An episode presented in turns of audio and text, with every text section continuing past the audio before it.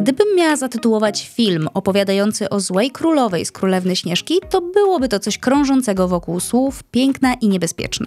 Antagonistka występująca w pierwszej pełnometrażowej produkcji Walta Disneya w istocie uchodzi za bardzo atrakcyjną, a ponadto mającą konkretnego, niezdrowego kręćka na punkcie własnej powierzchowności. To chodzący synonim próżności, bezwzględności i podłości w najczystszej postaci. To właśnie ona zleca zabójstwo kilkunastoletniej Śnieżki i robi to tylko dlatego, że mała jest od niej ładniejsza i... A no właśnie. Istniał jeszcze jeden powód, który zdecydowanie zbyt rzadko jest wymieniany w dyskusjach na temat tej niewinnej z pozoru bajeczki. Co? A raczej kto nim jest? Otóż jak nie wiadomo o co chodzi, to chodzi o pieniądze lub seks, a w tym przypadku w zasadzie o jedno i drugie. Rzecz jasna, słowo seks należy tutaj zamienić na słowo książę, bo jakby nie brać, produkcja jest adresowana do młodszych widzów.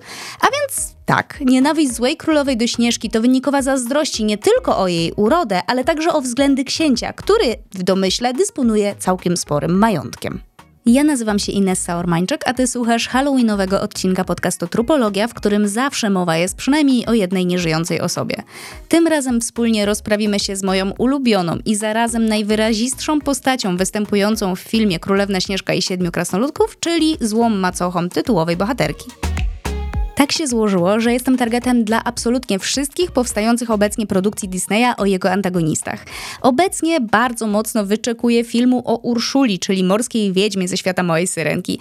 Ale pewnie jeszcze trochę poczekam, bo budżet ten przepalono na live action o Ariel co jest w zasadzie zupełnie bez sensu, skoro zamiast temat powielać, można było stworzyć coś nowego i idę o zakład, że ciekawszego. Mówię to oczywiście odrobinę na wyrost, bo jakby nie brać, byłam na nowej Arielce i uważam, że jest całkiem spoko, poza momentami, gdy książę otwiera usta, by śpiewać.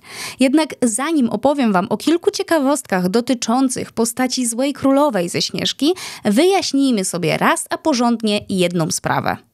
Wbrew temu, co co roku mówi się o tym szatańskim amerykańskim święcie Halloween, nie jest ono ani amerykańskie, ani szatańskie. Nie jest to także zlepek słów hell i win, co według Edyty Górniak miało oznaczać, że piekło wygrywa. I choć katolickie środowiska próbują wmówić wszystkim dookoła, że jest to święto szatana, to Halloween ma z chrześcijaństwem więcej wspólnego niż mogłoby się wydawać. Ale zacznijmy od początku. Przede wszystkim Halloween ma swoje korzenie w tradycji celtyckiej, a do Stanów przywieźli je ze sobą irlandzcy imigranci, którzy przybyli tam w XIX wieku. Sama nazwa święta też nie ma absolutnie nic wspólnego z siłami piekła. Halloween pochodzi od słów All Hallows Eve. Parafrazując już kultowego klasyka, znacie angielski? Znaczy to po prostu Wigilia Wszystkich Świętych. Szok i niedowierzanie. No a skąd te lampiony? Tu sprawa jest śliska, bo teoretycznie wersja jest taka, że Celtowie wierzyli, że w dniu rzeczonego święta dusze zmarłych powracają na kilka chwil na ziemię. W obawie, że wśród tych dusz mogłyby znaleźć się również nieprzychylne duchy, mieli oni wystawiać w swoich domostwach lampiony, które były taką formą straszaka jakby.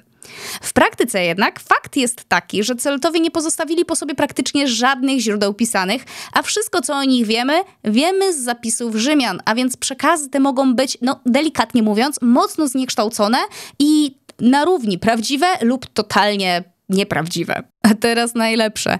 Zabawa przebiegająca pod hasłem cukierek albo psikus może mieć swoje korzenie w tradycji chrześcijańskiej. Aha, Owszem, dobrze słyszycie. Bo widzicie, średniowieczni katolicy, konkretnie ci najubożsi, zwykli odwiedzać domy bogaczy w wieczór poprzedzający wszystkich świętych i prosić ich o jałmużnę. W zamian za to oferowali im, że będą mieli swoich darczyńców w modlitwie.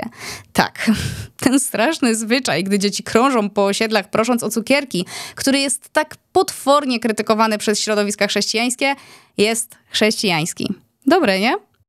Chrześcijańska krytyka tego chrześcijańskiego zwyczaju zaczęła się w latach 60. ubiegłego wieku.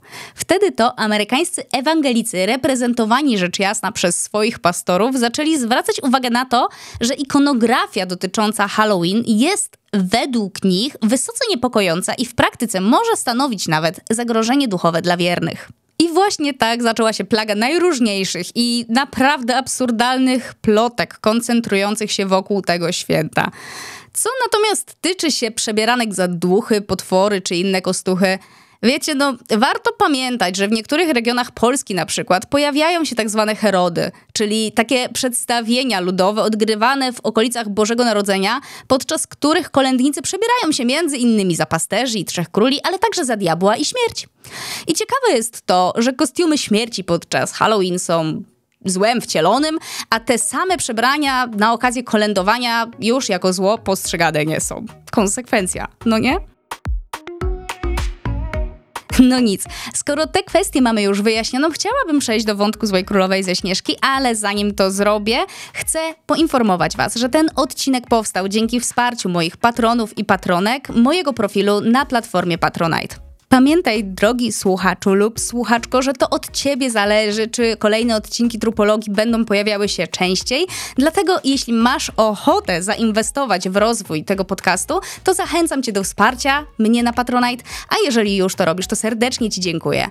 To tyle, wracajmy do tematu głównego. A, zapomniałam powiedzieć, że wszystkie istotne linki, czy to do Patronite'a, czy moich socjali, znajdziesz w opisie tego odcinka, lub możesz po prostu wyszukać mnie w internecie wpisując nieustanne wędrowanie. Dobra, a teraz już serio wracajmy do tematu głównego tego odcinka.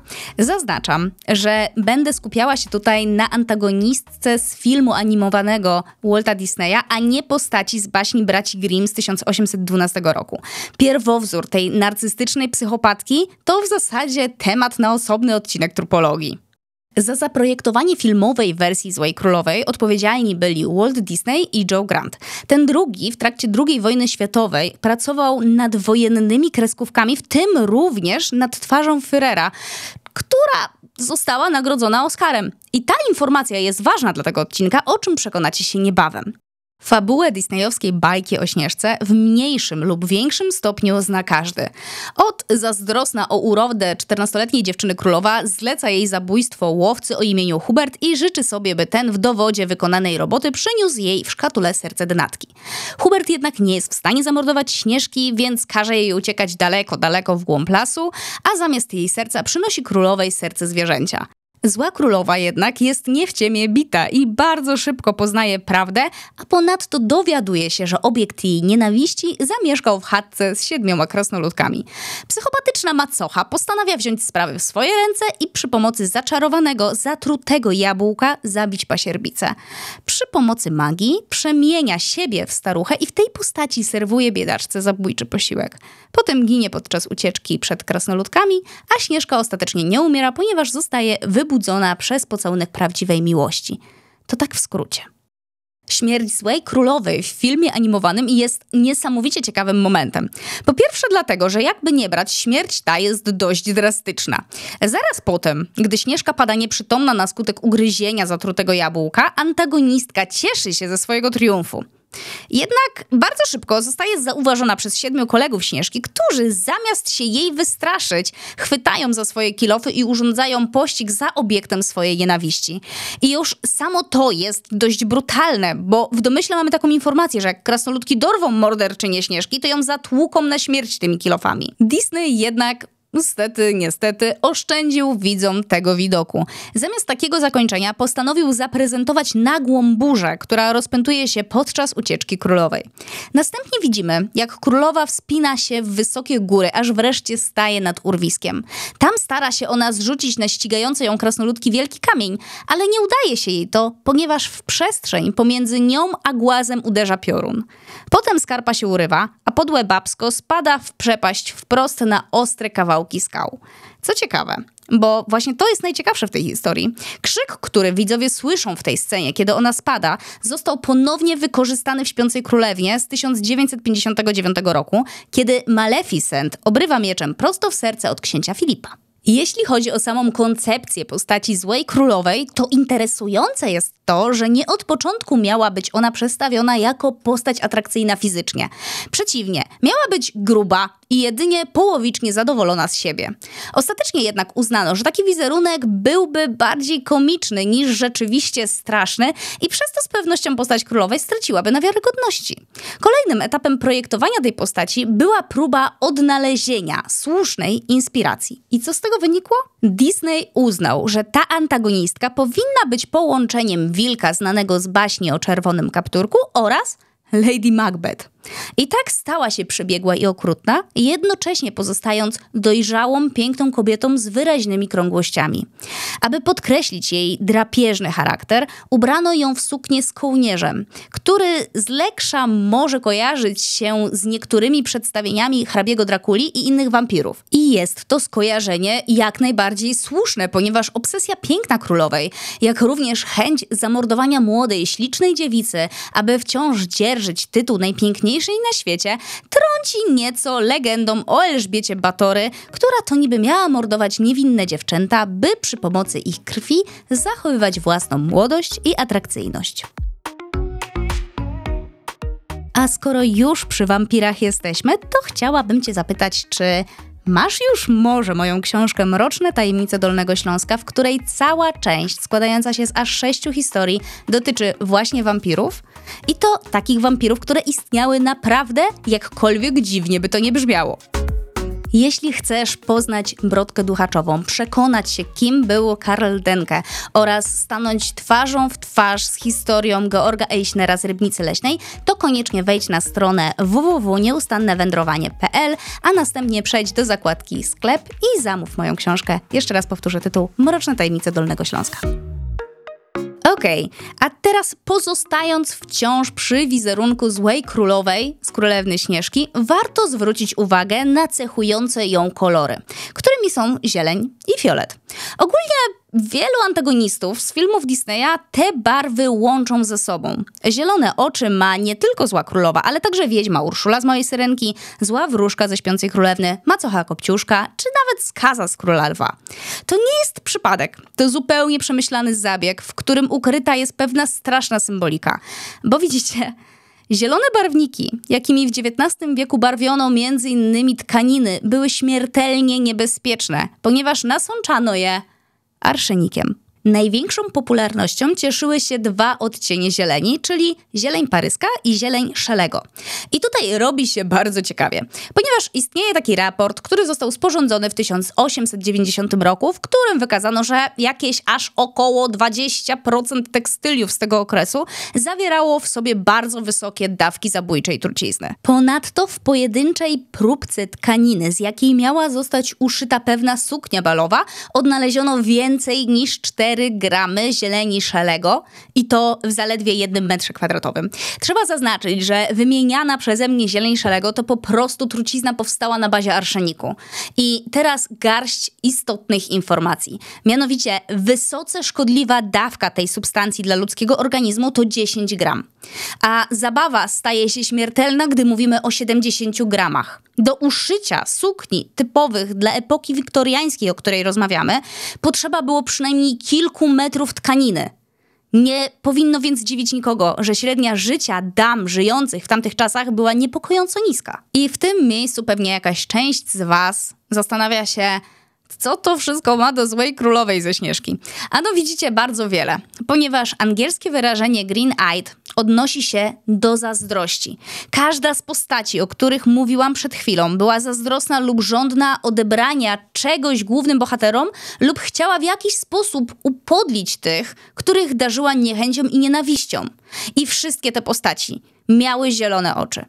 W tym przypadku zieleń symbolizuje złe zamiary, które nierzadko mają być śmiertelne. Ponadto zieleń towarzyszy antagonistom Disneya w momentach, gdy ich knucie i intrygi są najbardziej żywe. Na przykład wtedy, kiedy Urszula odbiera głos Arielce, Maleficent siedzi na swoim tronie lub gdy zła królowa ze Śnieżki trzyma w kielichu truciznę przeznaczoną dla swojej pasierbicy. I oczywiście, że zielone oczy zobaczymy także u dobrych bohaterów występujących w bajkach Disneya, takich jak choćby Tarzan czy Esmeralda. I mamy wówczas do czynienia z, nazwijmy to tak, podwójną diagnozą. W tym wydaniu zieleń symbolizuje odwagę, siły witalne oraz serce otwarte na wszelkiego rodzaju przygody. Różnica tkwi w odcieniach tej zieleni. Zieleń zarezerwowana dla tych złych jest bardziej mroczna, nasycona, niemal bulgocąca czarną magią. Podczas gdy zieleń oczu Esmeraldy przywołuje na myśl nadzieję i niczym nieskrępowane dobro na przykład. Kolejnym kolorem charakterystycznym dla Złej Królowej i innych antagonistów Disneya jest fiolet. To symboliczne wyrażenie tajemniczości i duchowości, a ponadto monarchii oraz bogactwa. Duchowość w przypadku antagonistek takich jak Maleficent, Zła Królowa czy też Urszula to odniesienie do ich zdolności magicznych. Pozostałe znaczenia są raczej jasne. Monarchia w przypadku królowej to kwestia oczywista. Podobnie jak bogactwo, które no raczej kojarzy się z tą funkcją w społeczeństwie. Choć po prawdzie w rzeczywistym świecie król i królowa bywali najbiedniejszymi ludźmi we własnym państwie i to oni musieli pożyczać od innych, ale to już zupełnie inna historia. Postać złej królowej wzorowano na wielu kobietach. Wśród nich warto wymienić na przykład Helen Gahagan w roli królowej Aiszy z filmu Ona z 1935 roku, albo Joan Crawford, albo też Gretę Garbo, ale to nie wszystko. Inną inspiracją w projektowaniu tej postaci był posąg przedstawiający niejaką Utę von Ballenstedt, znajdujący się w katedrze w Nanburgu. Uta w tej historii jest bardzo ważna. Była bowiem uważana za największą piękność średniowiecznych Niemiec i w istocie, jeśli rzeźbiarz oddał jej urodę, to symetryczność jej rysów twarzy, delikatny nos i duże oczy – wciąż robią dobre wrażenie. Jej oblicze porównywano między innymi z królową Nefretete i Wenus Botticelliego.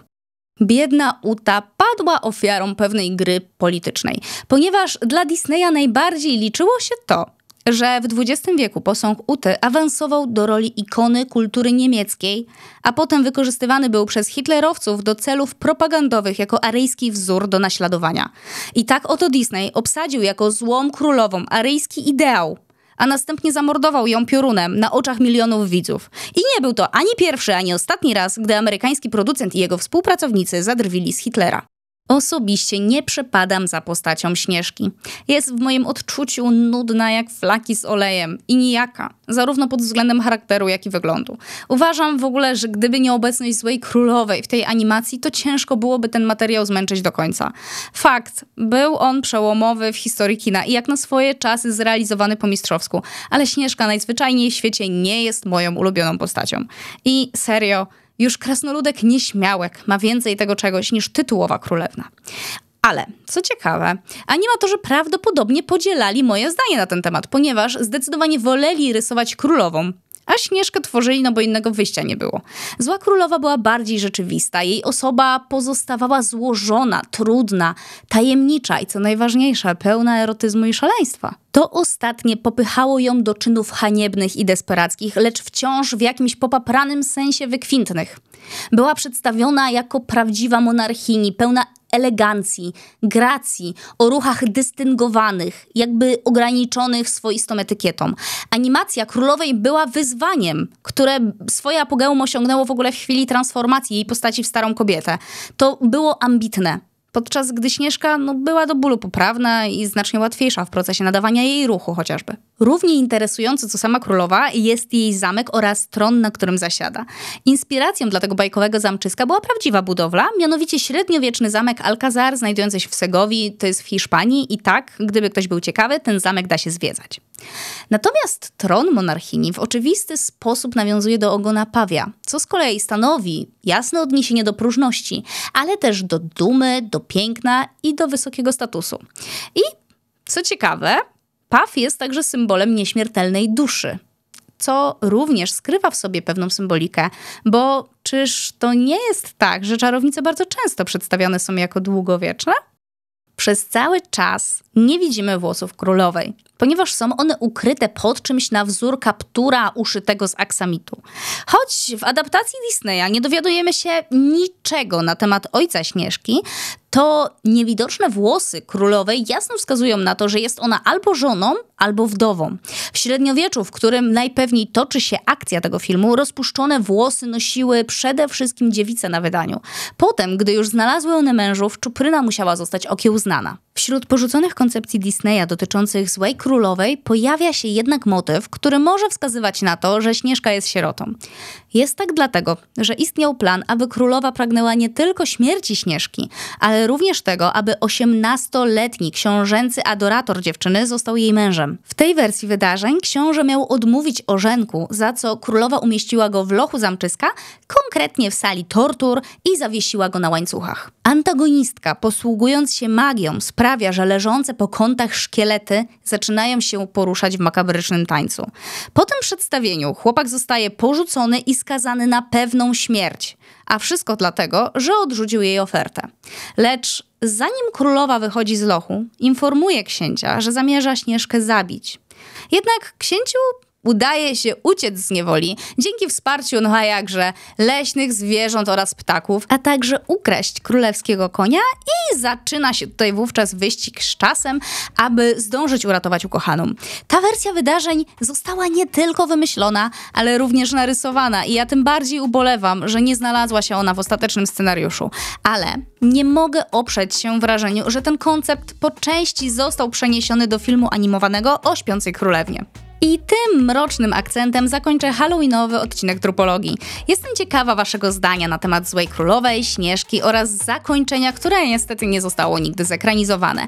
Jeśli chcecie podyskutować na ten temat, zapraszam Was na mojego Instagrama. Przypominam, że napisałam też dwie książki, które po brzegi wypełnione są mrokiem, a które wciąż dostępne są w moim sklepie.